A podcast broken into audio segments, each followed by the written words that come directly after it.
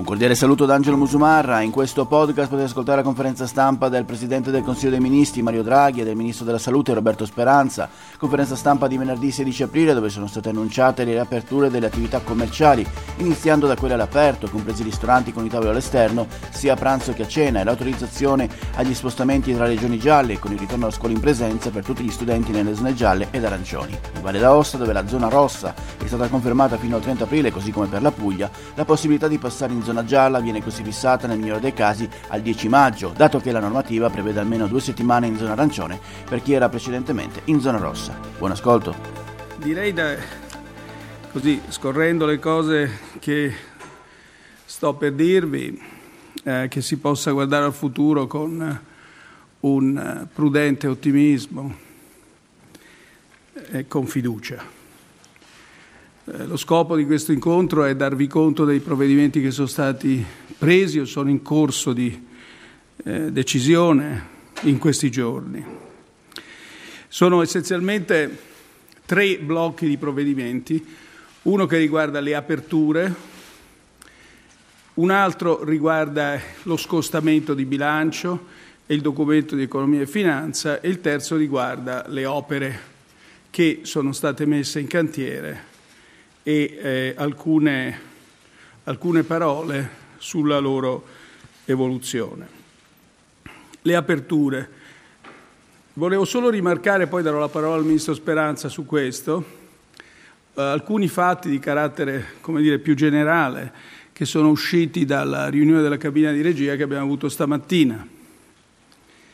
La, le decisioni di stamattina eh, si, sostanzialmente si anticipano al 26 di questo mese l'introduzione della zona gialla, come poi vi chiarirà il Ministro Speranza, ma introducono un cambiamento rispetto al passato, nel senso che si dà precedenza alle attività all'aperto, quindi anche la ristorazione all'aperto, a pranzo e a cena, e alle scuole. Le scuole aprono tutte le scuole, come si dice di ogni ordine e grado, riaprono completamente in presenza eh, nelle zone gialla e arancione, mentre in rosso vi sono delle modalità che suddividono in parte in presenza e in parte a distanza. Prima di dare la parola al Ministro Speranza su queste misure, voglio dire che oggi, con la decisione di oggi, il Governo ha preso un rischio, un rischio ragionato però, un rischio fondato sui dati che sono in miglioramento, ma non in miglioramento drammatico, sono in miglioramento. Questo, questo rischio che il governo ha preso e che sicuramente incontra le aspettative di, dei cittadini, si, però si, si fonda su una premessa che quei provvedimenti che governano il comportamento nelle attività riaperte siano osservati scrupolosamente. Quindi mascherine, distanziamenti. Occorrerà una sensibilizzazione particolare delle autorità, sia le regioni, gli enti locali e delle forze dell'ordine, perché questi comportamenti vengano osservati, in questo modo questo rischio ragionato si traduce in una opportunità, un'opportunità straordinaria, non solo per l'economia, proprio per la nostra vita sociale.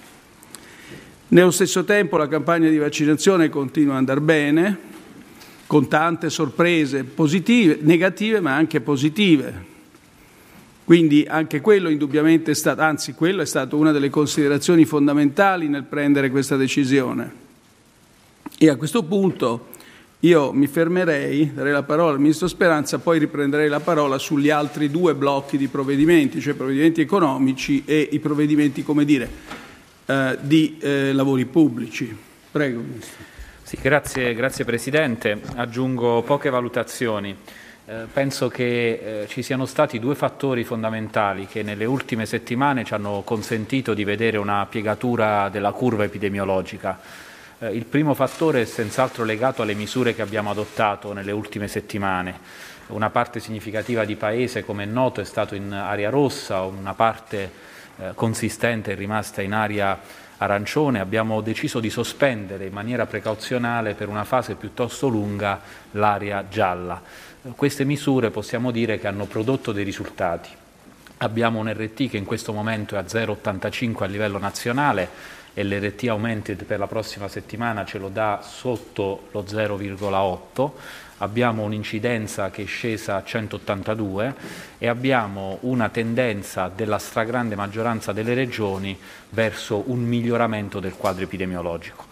A questo primo fattore se ne somma un secondo, come diceva prima il Presidente del Consiglio, che è l'aumento significativo del numero di dosi somministrate nel nostro Paese. Abbiamo superato ormai largamente le 14 milioni di dosi, abbiamo quasi l'80% delle persone con più di 80 anni che hanno avuto una prima dose e l'accelerazione in corso ci porterà già nelle prossime settimane a rendere il numero di persone vaccinate nella fascia a maggior rischio, cioè quella che rischia appunto un ricovero grave o addirittura la perdita della vita, a un livello molto molto alto.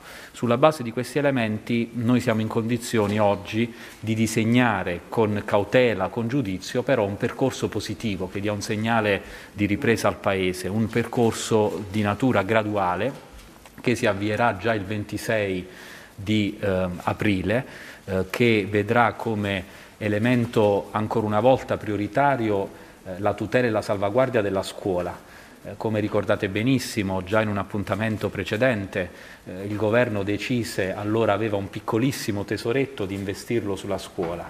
Anche in questa occasione il primo luogo dove decidiamo di investire questo piccolo tesoretto che abbiamo accumulato è ancora una volta la scuola e l'idea che da qui alla fine delle lezioni si possa in tutte le aree gialle, in tutte le aree arancioni, tornare in ogni ordine e grado in presenza. Noi riteniamo che questo sia un fatto molto importante perché tutto il governo ritiene la scuola un architrave fondamentale della nostra società.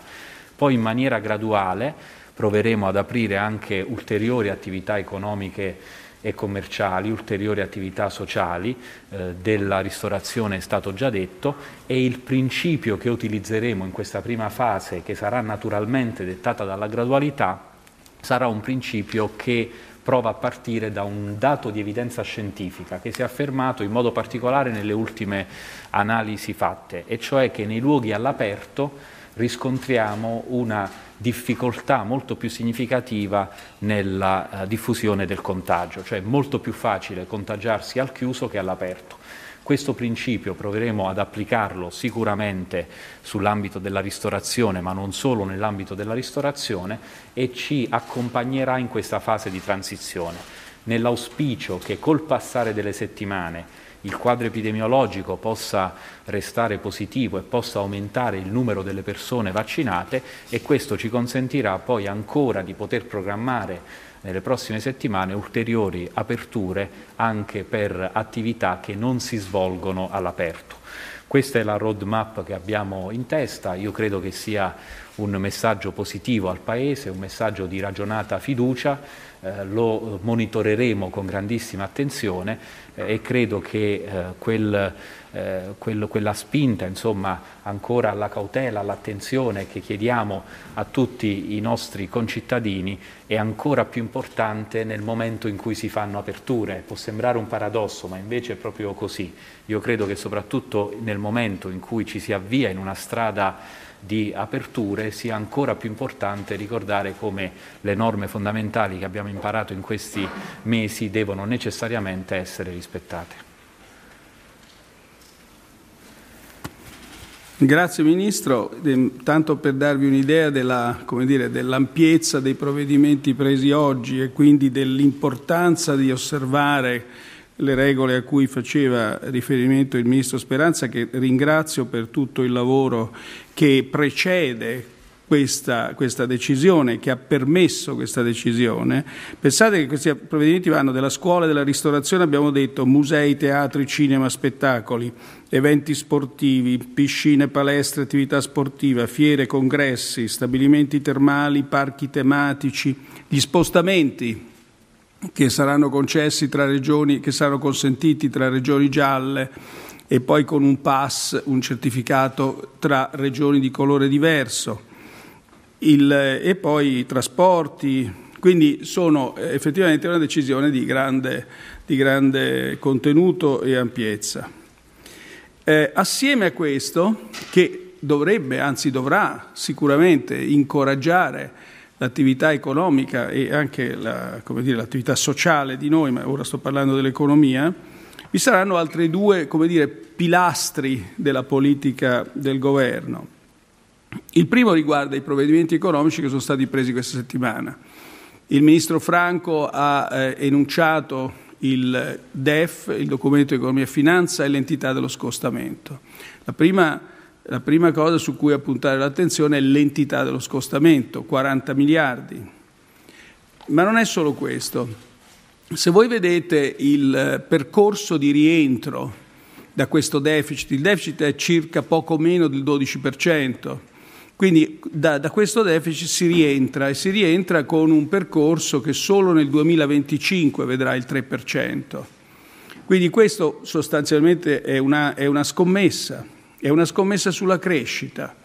Se la crescita sarà quello che noi ci attendiamo da tutti questi provvedimenti, dai piani di investimento, dal PNRR, dalle riforme soprattutto, noi questa scommessa la vinciamo senza pensare neanche a una manovra correttiva negli anni a venire, negli anni futuri. Ovviamente oggi non ci si sta pensando, ma spesso questi profili di medio e lungo termine sono fatti con l'idea implicita che tra un paio d'anni magari si, comincia, si, comincia a fare, si cominciano a fare manovre correttive. Viceversa, se la crescita si, si traduce in quel che noi ci aspettiamo dalle riforme e dagli investimenti, questo processo sarà eh, quello che si chiama l'uscita dal debito attraverso la crescita, attraverso lo sviluppo, una crescita che vogliamo sostenibile, rispettosa dell'ambiente. D'altronde il PNRR è il piano noi almeno lo abbiamo pensato così, in cui è spiegata in tutti i suoi effetti la transizione ecologica. Il, quindi, per usare una delle parole che ho usato in passato io, è una scommessa sul debito buono. Questo significa eh, che eh, gli investimenti che verranno finanziati, qui non è più una questione di far debito o non far debito, noi stiamo facendo, abbiamo fatto e faremo debito il punto è che questo debito ora deve essere investito bene. Gli investimenti che, stati, che saranno spiegati nei giorni futuri sono stati ben individuati, occorre ora che siano anche ben progettati, ben disegnati e soprattutto ben attuati. Perché lo siano è una condizione necessaria, ma certamente non sufficiente, che le norme che disciplinano tutti gli investimenti siano semplificate e questo vale per il PNRR, vale per il fondo di accompagnamento. Come sapete il PNRR è fatto di 192 eh, miliardi circa, sì 191,5, di cui 69 sono, eh, sussidi, sono fondo perduto e 122 sono invece prestiti a condizioni particolarmente favorevoli, più 30 che è un fondo d'accompagnamento al PNRR. Questo, cos'è che va in questo fondo? Vanno, va il finanziamento di tutti quegli investimenti e quei progetti che secondo le linee guida della Commissione non sarebbero potuti stare nel PNRR, ma verranno spesi con la stessa velocità del PNRR. Non è un canale di serie B, è un canale di serie A come il piano. Per questo le norme devono essere semplificate in maniera tale che tutti gli investimenti possano essere eh, fatti, eh, fatti, nei tempi naturali, nei loro tempi naturali, senza ritardi, senza, senza rallentamenti. E poi c'è un terzo punto che riguarda le opere. Qui il ministro Giovannini, che ringrazio e che probabilmente spiegherà meglio nel pomeriggio eh, questa, le opere, le opere di cui vi accenno io oggi, ministro Giovannini ed io abbiamo fatto la nomina di 57 commissari per 57 opere. Queste qui sono 14 infrastrutture stradali, 16 infrastrutture ferroviarie, trasporto rapido di massa, 11 infrastrutture idriche, 3 infrastrutture portuali e 12 infrastrutture per presidi di pubblica sicurezza.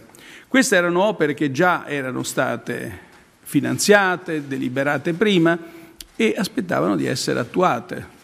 E qui siccome noi abbiamo sentito altre volte, non so voi, ma io mi ricordo sicuramente di altri elenchi di opere fantastiche, di cantieri, la, la, domanda che uno si fa, come quando si parla di rimborsi da parte dello Stato, è ma quando li vedo, quando le vedo queste cose? Qui il, il Ministro Giovannini ha preparato e vi spiegherà, credo, questo pomeriggio un cronoprogramma dove si vede esattamente la data di apertura dei cantieri. Quindi voi sarete in condizione di dire, eh, ma il governo che ha scherzato se non vedrete cantieri, questi cantieri aperti a quella data. Due opere sono già aperte da marzo, cinque da giugno, apriranno da giugno, otto in settembre, cinque in dicembre e così via, si va avanti per altri anni, ognuna con una data precisa. Questo è, per, è stato possibile perché, perché i, i, vari stadi sono stati diciamo, precisamente specificati e concordati con tutte le autorità che hanno un rilievo nell'autorizzare e nell'attuare l'opera.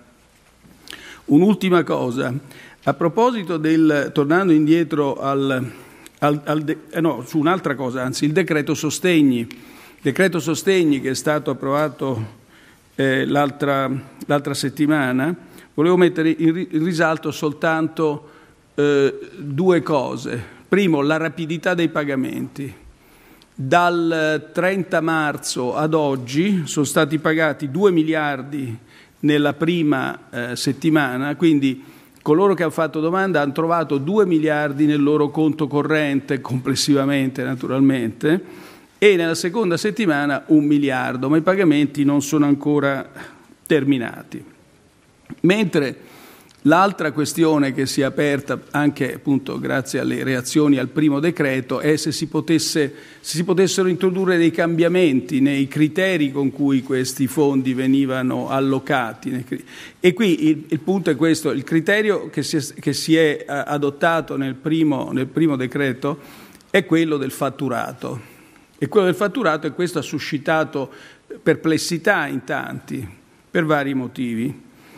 E allora sì, il, il Ministero dell'Economia e Finanze ora sta pensando ad aggiungere, oltre al criterio del fatturato, anche un criterio che eh, riguarda l'utile, l'imponibile fiscale, in altre parole, in maniera tale da vedere esattamente i soggetti che sono stati più colpiti dalla pandemia. Naturalmente eh, bisogna ricordare che c'è un eh, non si può avere tutto. In altre parole, col fatturato i pagamenti sono molto rapidi, con l'utilizzo di altri indici, di altri parametri, i tempi non, non di molto, eh, ma si allungano, ecco, si allungano di varie settimane, tre o quattro settimane rispetto al pagamento immediato, rapidissimo che c'è stato col fatturato. Non vuol dire che il prossimo decreto avrà il fatturato ancora dentro, e, sarà, e, i sostegni saranno indirizzati a una varietà di categorie. Ora io non voglio andare attraverso tutte queste cose, se mai me le chiedeste poi posso rispondervi almeno in linea generale perché non è stato ancora approvato il decreto sostegni, ma a questo fatturato, a questo del fatturato si accompagnerà anche un altro criterio che tenga conto, appunto come dicevo, della, del, dell'utile d'impresa o dell'imponibile fiscale in maniera tale da da vedere un po' chi è stato veramente più colpito. Ecco, io fermerei qui e aspetto e sono a vostra disposizione per le domande anche il Ministro Speranza. Sì. Come vi ho accennato cerchiamo di contenere la conferenza stampa in un'ora, quindi abbiamo a disposizione 40 minuti e per permettere a tutti di formulare domande vi inviterei a formularne una ciascuno. Grazie. Eh, la prima a iniziare è Mara Montanari dell'agenzia DN Cronos. Buongiorno Presidente, buongiorno, buongiorno, Ministro, Montanari DN Cronos. Cominciamo subito dalle aperture che è un tema diciamo, piuttosto caldo e atteso dal Paese. Dal 26 aprile si comincia a riaprire. Li volevo chiedere, le volevo chiedere se oltre a queste prime riaperture il Governo sta già immaginando e lavorando ad un calendario di progressive riaperture e se siete in grado già di ipotizzare una data, un momento in cui si potrà riaprire tutto. Le volevo chiedere anche se queste riaperture le possiamo considerare definitive, si riapre per non richiudere più e mi scusi, ultimissima cosa, le volevo chiedere se questo percorso individuato, anche le decisioni prese oggi nella cabina di regia, lei ritenga possano chiudere le tensioni che ci sono state all'interno della sua maggioranza con gli attacchi, le critiche al Ministro Speranza che abbiamo visto in queste settimane da parte di alcuni settori della sua maggioranza. Grazie. Rispondo a due domande io e poi ne lascio una a te. Il, ehm, dunque, saranno definitive queste aperture?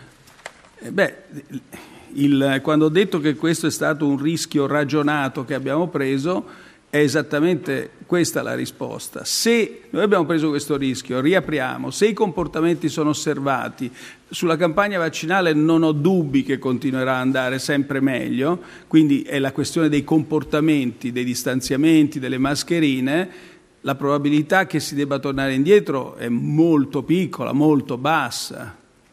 Quindi questa è la... Tra l'altro eh, non si sa come sarà l'autunno, ma quest'anno in autunno avremo la vaccinazione molto diffusa, quindi potremo affrontare anche eventuali ritorni della malattia in maniera diversa.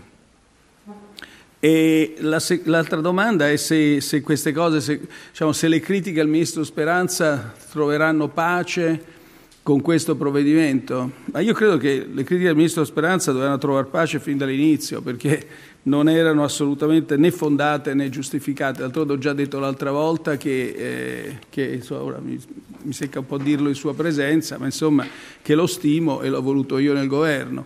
Quindi comunque questi provvedimenti rispondono al disagio delle categorie, di tanti, di moltissimi operatori, famiglie, ragazzi e in questo senso po- portano a una maggiore serenità nel Paese, questo di sicuro, portano alle basi per il rilancio dell'economia. Mi aspetto, tra l'altro, per quanto riguarda la ripartenza dell'economia, che avremo un rimbalzo molto forte nei prossimi mesi e poi dovremo attestarci su un eh, sentiero, su un livello di crescita che ci permette appunto, come dicevo, di uscire dalla, dall'alto debito, dall'alto rapporto debito-PIL.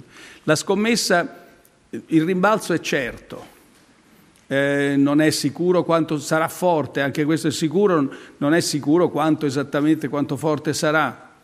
Quello su cui però dobbiamo eh, lavorare della sfida in un certo senso più importante quella nel, di assicurare che dopo la ripresa de, de, dei prossimi mesi continueremo a crescere, a mantenere alto il livello dell'occupazione e a crescere nella misura necessaria per tornare a essere un paese che cresce dopo tantissimi anni in cui purtroppo la situazione è stata diversa. Sulla prima questione del calendario, se abbiamo un calendario, do la parola al Ministro Speranza. Sì, abbiamo un calendario che, come dicevo, eh, ha come prima data chiave quella del 26 di aprile, che è la data in cui ripristiniamo le zone gialle, con una differenza importante, particolare, che riguarda proprio la necessità di investire sul fronte del, degli spazi aperti, per le ragioni che prima provavo a spiegare. Poi c'è una roadmap che ci accompagnerà e che chiaramente eh, monitoreremo passo per passo. Eh, faccio qualche esempio. Eh, l'idea che abbiamo è che dal 15 di maggio possano riaprire le piscine all'aperto. Eh, altre idee che dal primo di giugno si possano riattivare alcune attività connesse alle palestre. Eh, ancora dal primo di luglio possiamo immaginare attività di natura fieristica, ci sono in modo particolare fiere particolarmente importanti che ospitiamo nel nostro Paese, già alcune si svolgeranno nel mese di luglio, c'è stata una riunione nei giorni scorsi col Ministro Di Maio, col Ministro Giorgetti e col Ministro Garavaglia. Ehm, c'è quindi l'idea di un percorso che, che, mettiamo in campo e che ci consente di eh, gestire una fase di transizione eh, non sarebbe onesto, non sarebbe corretto indicare un giorno X in cui d'un tratto scompare qualsiasi misura nel nostro Paese. Eh, serietà invece impone un percorso di gradualità che ci consentirà poi anche di monitorare l'andamento. Eh, l'arma su cui contiamo evidentemente è la campagna di vaccinazione. Ogni giorno che passa c'è un pezzetto in più di paese che è tutelato, che ha uno scudo e più questo scudo è forte, più questo scudo resiste, più siamo nelle condizioni di poter tornare a una vita diversa rispetto a quella che abbiamo vissuto negli ultimi mesi. Eh, ci sarà un giorno in cui ogni misura scomparirà? Questa domanda sinceramente mi sembra molto impegnativa e per serietà è difficile diciamo, indicare una scadenza, però non vi è alcun dubbio che la stagione che si apre grazie al vaccino è una stagione profondamente diversa. Poi avremo bisogno ancora di analizzare, di verificare le varianti, di eh, vedere anche la risposta dei cittadini sul terreno della vaccinazione quando arriveremo a una percentuale molto alta, perché oggi eh, noi abbiamo eh, un limite ancora in termini di dosi a disposizione. Arriverà molto presto un giorno in cui avremo tante dosi a disposizione e in cui dovremo convincere semmai un pezzo di paese che ha ancora dei dubbi e questa sarà una grande battaglia in cui eh, io credo che la trasparenza, l'evidenza scientifica ci dovrà aiutare per arrivare al più alto tasso di percentuale di adesione dei cittadini italiani alla campagna di vaccinazione, perché quello a un certo punto farà davvero la differenza. Grazie. Andrea Bonini, per SkyTG 24. Eh, buonasera, eh, io volevo tornare un attimo sui numeri eh, che avete mh, ripetuto essere sempre il punto di riferimento. Ecco, eh, alla luce eh, di questa roadmap, ma soprattutto alla luce delle riaperture che avverranno, quanto peseranno anche nel mantenimento delle stesse l'andamento da un lato della campagna vaccinale e della curva epidemiologica, cioè si evita eh, un caso Sardegna, cioè tipo prima bianca e poi rossa, quali sono i meccanismi di controllo da questo punto di vista che eventualmente avete messo in campo. Eh, per il Ministro Speranza invece una domanda più politica eh, rispetto al funzionamento della struttura commissariale. Questa mattina l'ex Premier D'Alema racconta di come ha, è intervenuto ad aiutare lo Stato intermediando l'acquisto di ventilatori cinesi in quanto lo Stato non era in grado di pagare all'ordine ma solo alla consegna. Ecco, le chiedo se questa era la prassi, se la condivide e se ha visibilità di molte operazioni di questo tipo. Grazie. Scusi, io non ho capito la prima domanda. La prima domanda è se il cambiamento e il peggioramento eh, della curva epidemiologica e della campagna vaccinale può portare a un ritorno indietro. Esempio Sardegna che prima è diventata ah, bianca e poi è diventata rossa. Ah, non c'è dubbio.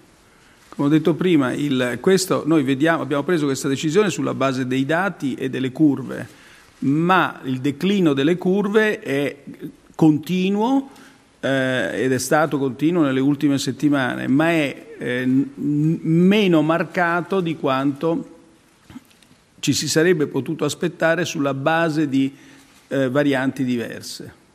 Quindi è un, uno, un, passo che noi prendiamo con il sostegno e il conforto dei dati, specialmente il passo di, eh, come dire, la decisione di eh, privilegiare le attività all'aperto, quindi ristorazione sì, ma all'aperto. Eh, tutte le attività fuori, alla, le attività all'aperto, tutte, gli sport e così via, eh, ma poi tutti i comportamenti che, di cui parlavo prima sono ab- assolutamente necessari. Prego, Ministro Speranza. No, le vicende legate agli acquisti erano gestite e sono tuttora gestite direttamente dalla struttura commissariale, quindi non sono una competenza diretta del, del Ministero della Salute. Quel che so è che nelle prime settimane naturalmente c'era una ricerca molto forte in ambito internazionale di ciò che in Italia mancava in quel momento, cioè mascherine e respiratori. Ed è chiaro che tutte le personalità che in qualche modo potessero avere relazioni pregresse con eh, il principale venditore di questi beni, che in quel momento soprattutto per le mascherine era la Cina, sono state attivate dalla struttura commissariale. Alberto Ciapparoni per RTL, per cortesia. Buonasera, buonasera Presidente, buonasera Ministro. Sempre sulle riaperture, lei non ritiene che ci sia l'esigenza da parte del suo Governo di fornire appunto evidenze scientifiche e dati trasparenti per motivare la proporzionalità delle misure adottate ora di riapertura prima di chiusura. Non lo ha fatto il precedente governo, fino ad ora, almeno fino ad oggi, non l'aveva fatto il suo, mantenendo una linea di continuità con il Conte 2, per esempio sulla scuola in presenza, che voi avete annunciato la maggio per le superiori al 100%. Nel frattempo, in questi due mesi, cosa è stato fatto per i trasporti pubblici? Grazie. Prego. Il, um, lo Stato ha stanziato 390 milioni eh, con, eh, per un programma di trasporti pubblici locali da attuarsi con le regioni. Sui trasporti pubblici ci sono delle limitazioni di occupazione al 50%, è stato fatto molto, ora bisogna, ci sono ancora di questi 390 milioni, c'è una parte che deve essere ancora spesa. Quindi le regioni, poi passeremo in conferenza Stato-Regioni, quindi di questo vi si dà conto prima della conferenza Stato-Regioni e sentiremo le iniziative che le regioni dovranno prendere al riguardo. Questo è un po'. Questo. Comunque, no, sull'altro io non credo che non ci sia evidenza, che non sia stata data evidenza scientifica dei provvedimenti che abbiamo preso. Per esempio, la decisione appunto di privilegiare le attività all'aperto è fondata su dei lavori scientifici che mostrano che il, le probabilità di contagio all'aperto sono molto molto basse. La decisione di posporre il richiamo di, di vari vaccini è stata presa sulla base di attività scientifiche pubblicate e disponibili che sono, sono venute negli ultimi 6-7 mesi. Quindi mi pare che si dia conto no, della base scientifica delle, delle, delle decisioni prese. I distanziamenti Beh, anche quello mi pare che sia una cosa abbastanza ovvia, no? Se io passo un'intera serata in un ambiente chiuso a 50 centimetri dal mio, eh, dalla, mia, dalla persona che mi sta vicino a tavola, probabilmente mi contagio di più che se non passo una serata all'aperto, distanziato, magari anche con la mascherina se sono vicino. Quindi non mi pare che siano iniziative prese su così, come ho detto un'altra volta in un altro contesto, per vedere che effetto che fa. Grazie. Giulio Gambino per TPI. Buonasera Presidente, buonasera eh, Ministro. Giulio Gambino dei Posti Internazionale. Vorrei chiederle questo. Allora, ehm, lei ha parlato molto della necessità di fare debito buono, di spendere attentamente le risorse pubbliche e quindi mi è venuto eh, da chiederle questa cosa qui. La lei ha detto che non si, può, non si, possono aiutare tutti quanti, che qualcuno necessariamente sarà escluso. Allora i provvedimenti che avete preso o che dovrete approvare adesso sono, vanno nella direzione di un debito buono e infine, proprio in relazione a questo fatto del debito buono, debito cattivo, eh, laddove si dovesse ritenere necessario intervenire sui grandi e più scottanti dossier, parlo ad esempio all'Italia, oppure Stellantis, eccetera, eccetera, eh, anche in quel caso, laddove si dovesse ritenere necessario intervenire, si starebbe facendo debito buono? Grazie. Grazie. La, la logica di questi interventi è eh, fondamentalmente di, di, due tipi. Eh, il primo è un sostegno alle persone, umanitario a coloro che hanno perso tutto non per colpa loro. Questo è da ricordarsi. Un altro serve a evitare che le imprese, imprese che magari poi si riprendono per mancanza di liquidità, per mancanza di sostegni, chiudano, oppure vengano acquistate da qualcuno che, così, che si presenta all'improvviso, come sta capitando tra l'altro. Questo, e questa è la logica che sta dietro questi interventi. Ci sono settori, quando io ho detto quello che alcuni no, è perché ci saranno sicuramente dei settori industriali o, non, o di servizi che con i cambi nei comportamenti e nei cambi nella tecnologia che, che stanno avendo luogo durante questa pandemia non avranno più mercato. In quel caso si tratta di evidentemente assistere la transizione da queste attività, da questi settori, ad altri che invece hanno mercato. Questa è un po', è un po' la logica, ma oggi sono le prime due considerazioni che prevalgono. Il sostegno umanitario, che tant'è vero che sia nel precedente decreto che in questo che verrà, si dà notevole spazio a quello che è il reddito di emergenza, cioè al sostegno degli ultimi degli ultimi. Quindi questa è una logica. L'altra è, è si cerca di sostenere le imprese e lo si fa questa volta in maniera anche più, come dire, più discriminante. Per esempio si, affronta, si, si ristorano i costi fissi, gli affitti, eh, le, si estende la platea delle partite IVA che possono ricevere questo sostegno, si guarda, come dicevo prima, anche al, all'utile oltre che al fatturato si usa lo strumento dell'esenzione fiscale. Ci sono tutta una serie di provvedimenti che hanno senso solo se l'impresa è viva. Grazie. Ah, no, su quello, quello è una do, sì, quella è una domanda diversa, non c'entra niente col debito buono e cattivo. Quello c'entra con alcuni dossier industriali che sono importanti, sono aperti, beh, aperti. Quello Stellantis non è aperto veramente. Quindi, almeno per quel che concerne... Quindi, No, no, sono dossier aperti, dopodiché certamente per la chiusura di questi dossier è stato creato debito, l'esempio quello dell'Alitalia è davanti a noi. Allora, lì la domanda da farsi è il debito è buono? Solo se viene fatta una riforma della società tale che poi andrà avanti con le proprie ali. E non avrà bisogno di essere continuamente eh, come dire, sussidiata eh, come è stato negli ultimi vent'anni. Questo è debito buono perché si è utilizzato per rimettere sul mercato una società e, e in maniera tale che poi sia autonoma, si sostenga da sola. Il debito cattivo è quello che invece prevede un, dire, un'emissione di debito continuo di sussidio senza un piano industriale, senza un piano societario. Prego. Fabrizio Frullani per il TG2, per favore.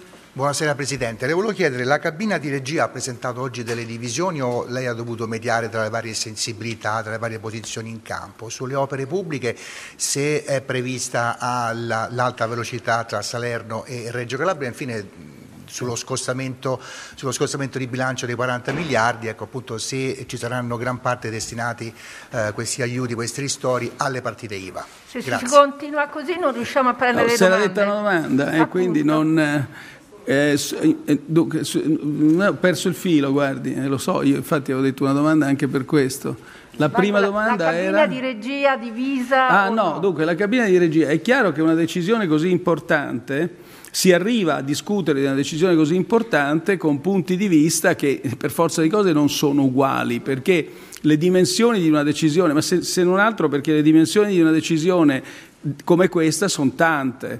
Quindi i vari membri della cabina di regia avevano in comune una strada verso, quale, verso, verso cui andare e poi magari differenze di vedute sui singoli aspetti. Siamo, e sono contento, devo dire, eh, con, che siamo riusciti a trovare una soluzione che eh, contemperi tutti i punti di vista. Per cui la decisione della cabina di regia è stata presa all'unanimità, non a maggioranza, ecco questo per usare un linguaggio formale. Ehm, 40 miliardi mi diceva a proposito? Sì, sono destinate alle partite IVA. E l'altra domanda era sull'alta velocità Salerno-Reggio Calabria, la risposta è sì. Nel fondo eh, di accompagno al PNRR c'è una posta per l'alta velocità Salerno-Reggio Calabria. Sole 24 ore, Barbara Fiammeri. Sì, buonasera.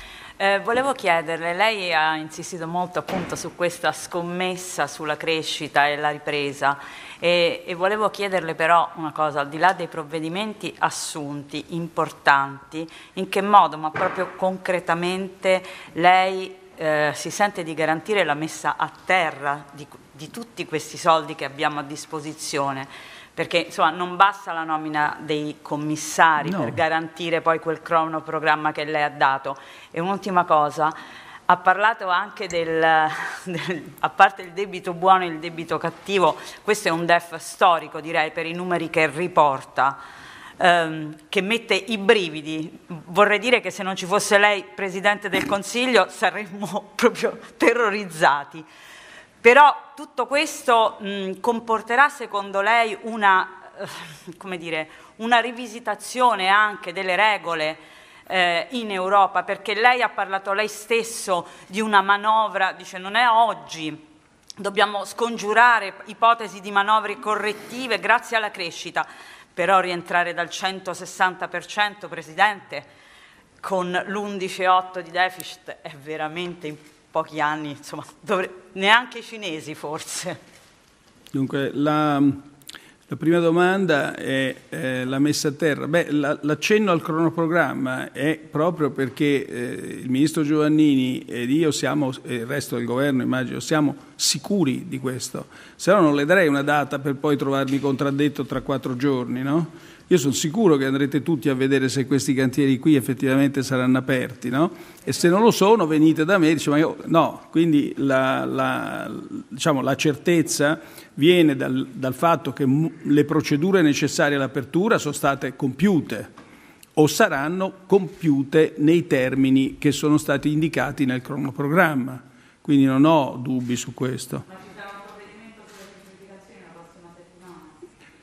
No, non credo sulle semplificazioni la prossima settimana. Le semplificazioni per la parte di pubblica amministrazione sta lavorandoci il ministro Brunetta. Poi ci saranno tutta una serie di provvedimenti sulle semplificazioni che dovranno per forza accompagnare il PNRR, perché se no quel programma così imponente di investimenti, beh, eh, insomma, comincia a diventare poco credibile se non ci sono delle forti semplificazioni.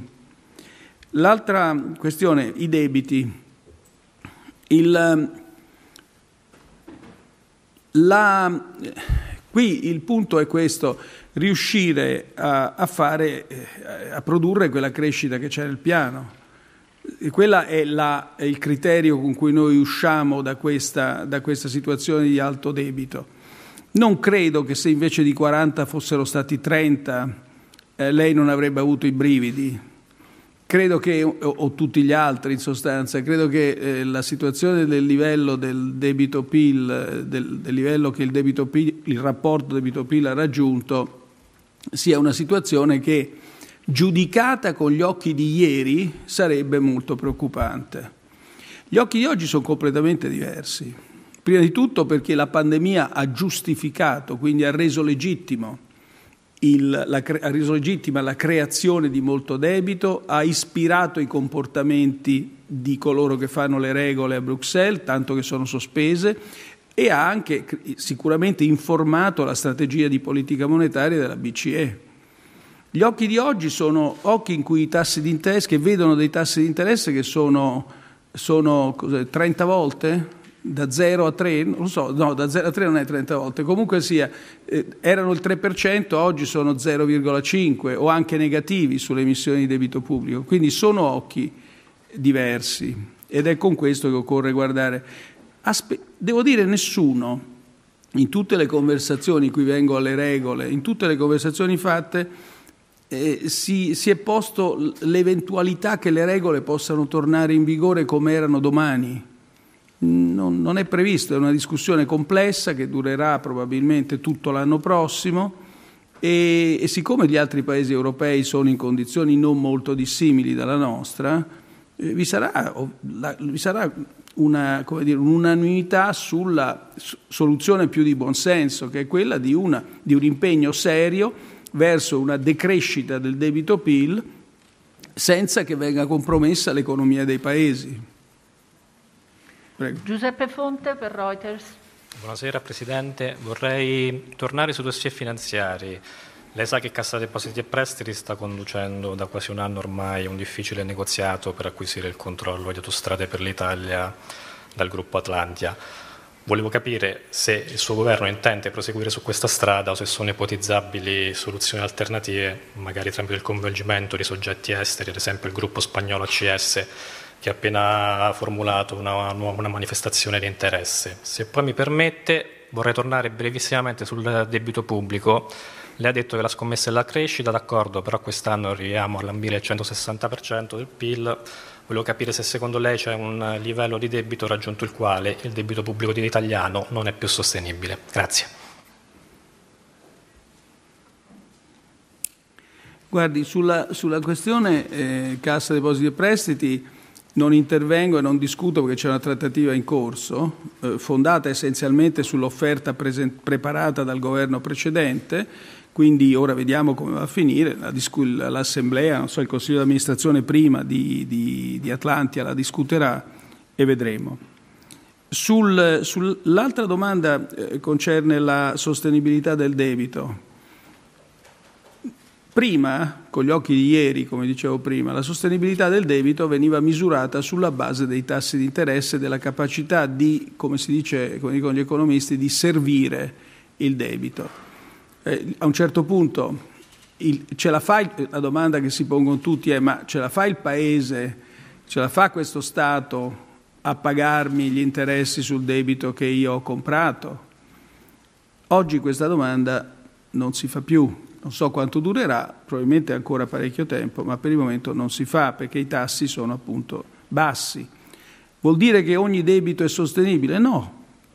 Vuol dire che la domanda diventa ce la farà questo Paese a crescere abbastanza per poter poi un giorno ripagare il debito che sta facendo oggi?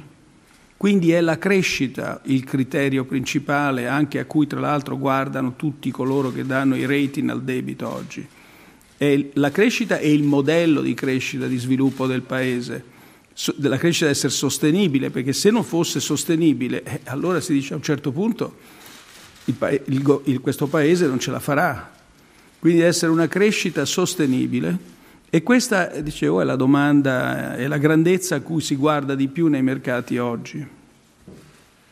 E anche non solo nei mercati. Eh. Per Milano Finanza c'è Andrea Pira. Sì, salve, Rapida Milano Finanza e Class CNBC. Eh, le volevo chiedere, riguardo la crescita, nel DEF non viene preso in considerazione l'effetto delle riforme, mm, viene spiegato anche in maniera prudenziale.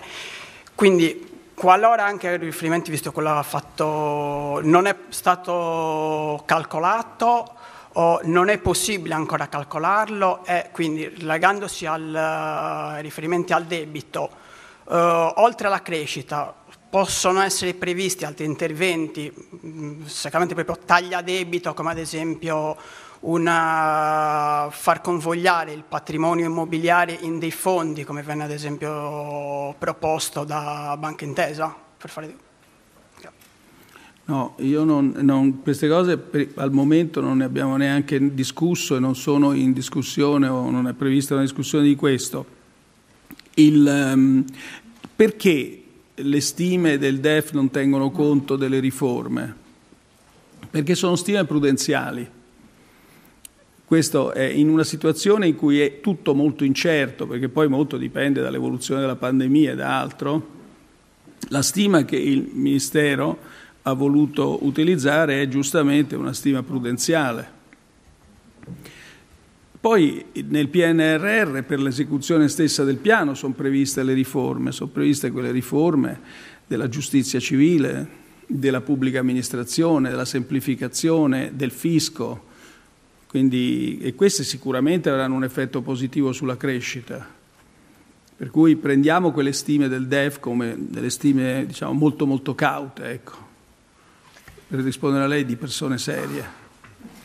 Abbiamo ancora tre domande. Matteo Berti per il TG5.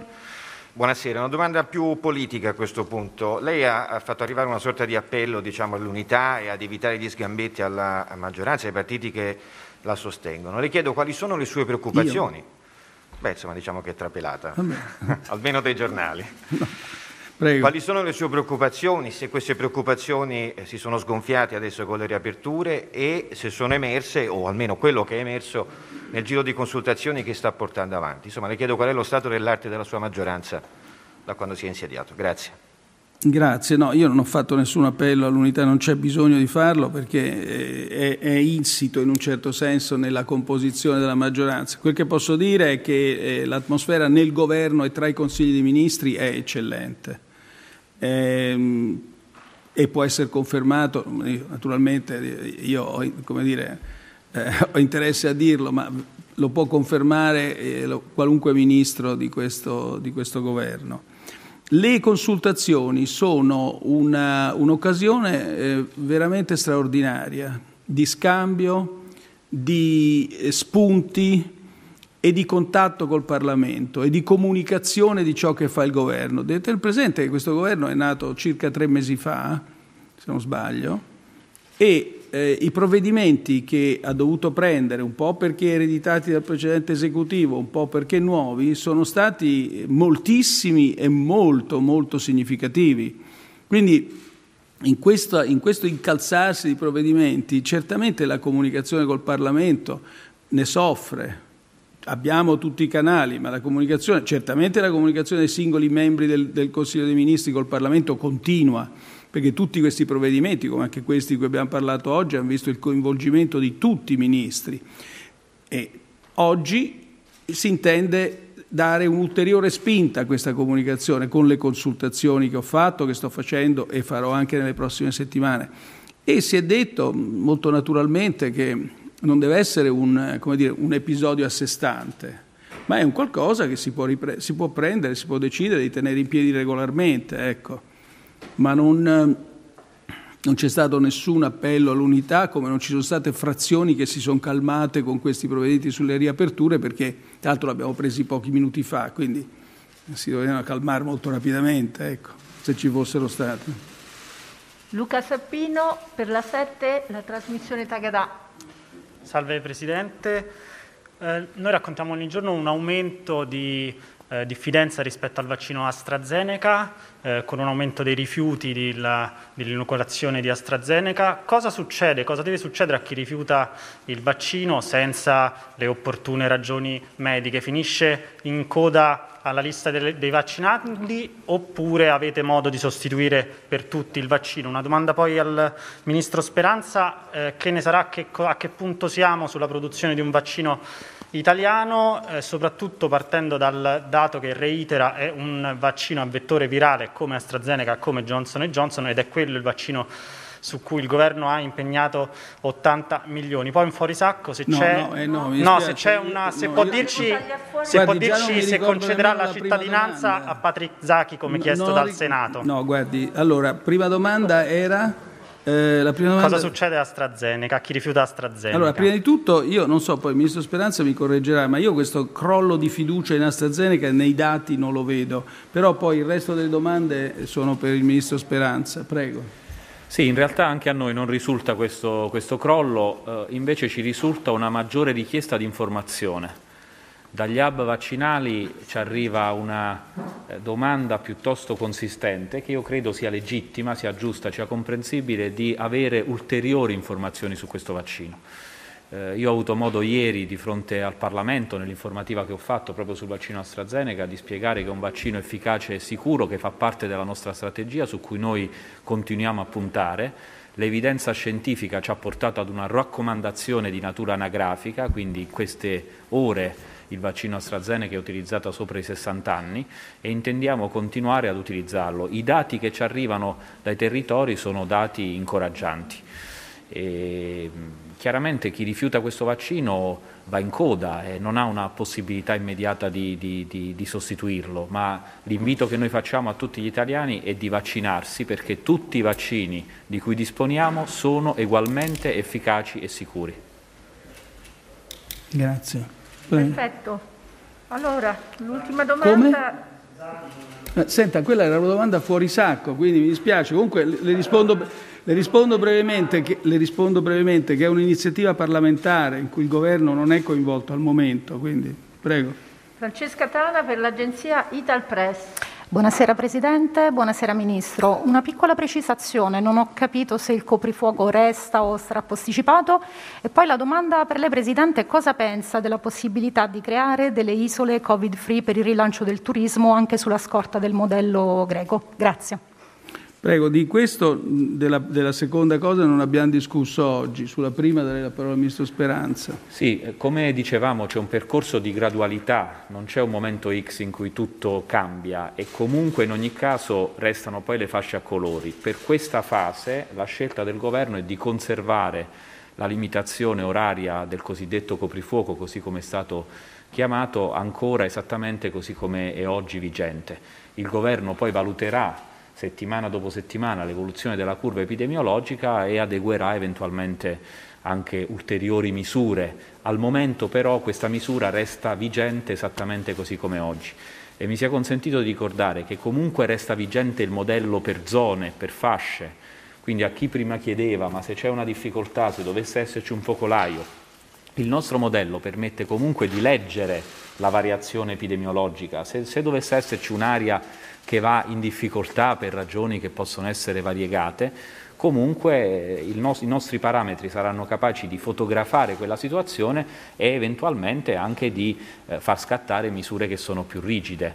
Noi stiamo allargando a un'ipotesi di zona gialla, quindi c'è una profonda differenza con l'impianto di prima, diamo un segnale che va nella direzione giusta, ma comunque resta un modello prudenziale che sarà capace di leggere eventuali situazioni che dovessero verificarsi sul territorio. Benissimo, la conferenza stampa si conclude qui, ringrazio il Presidente, il Ministro Grazie. e ovviamente tutti voi e i colleghi che ci hanno aiutato nell'organizzare questo incontro. Grazie. Grazie. Ed è tutto per questo podcast, grazie per il vostro ascolto. Se ritenete interessanti i contenuti che avete appena ascoltato potete condividerli utilizzando i canali social di Aosta Press. Per ogni comunicazione potete scrivere a podcast-aostapress.it. Al prossimo ascolto, buona continuazione, state bene.